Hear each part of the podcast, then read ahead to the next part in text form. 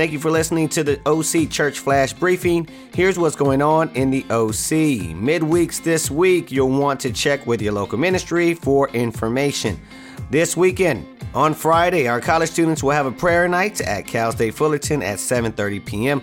Our Sunday worship service. You can check with your local ministry or go online for information for our in person services. Don't forget to sign up for recurring giving on our church app or website. You can go to either one and click on your local ministry.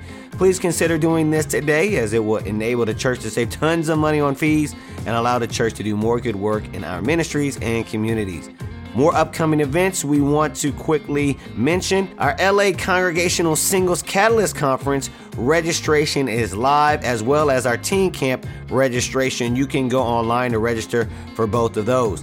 You can check the newsletter for more upcoming events. That's what's going on in the OC. Have a good week.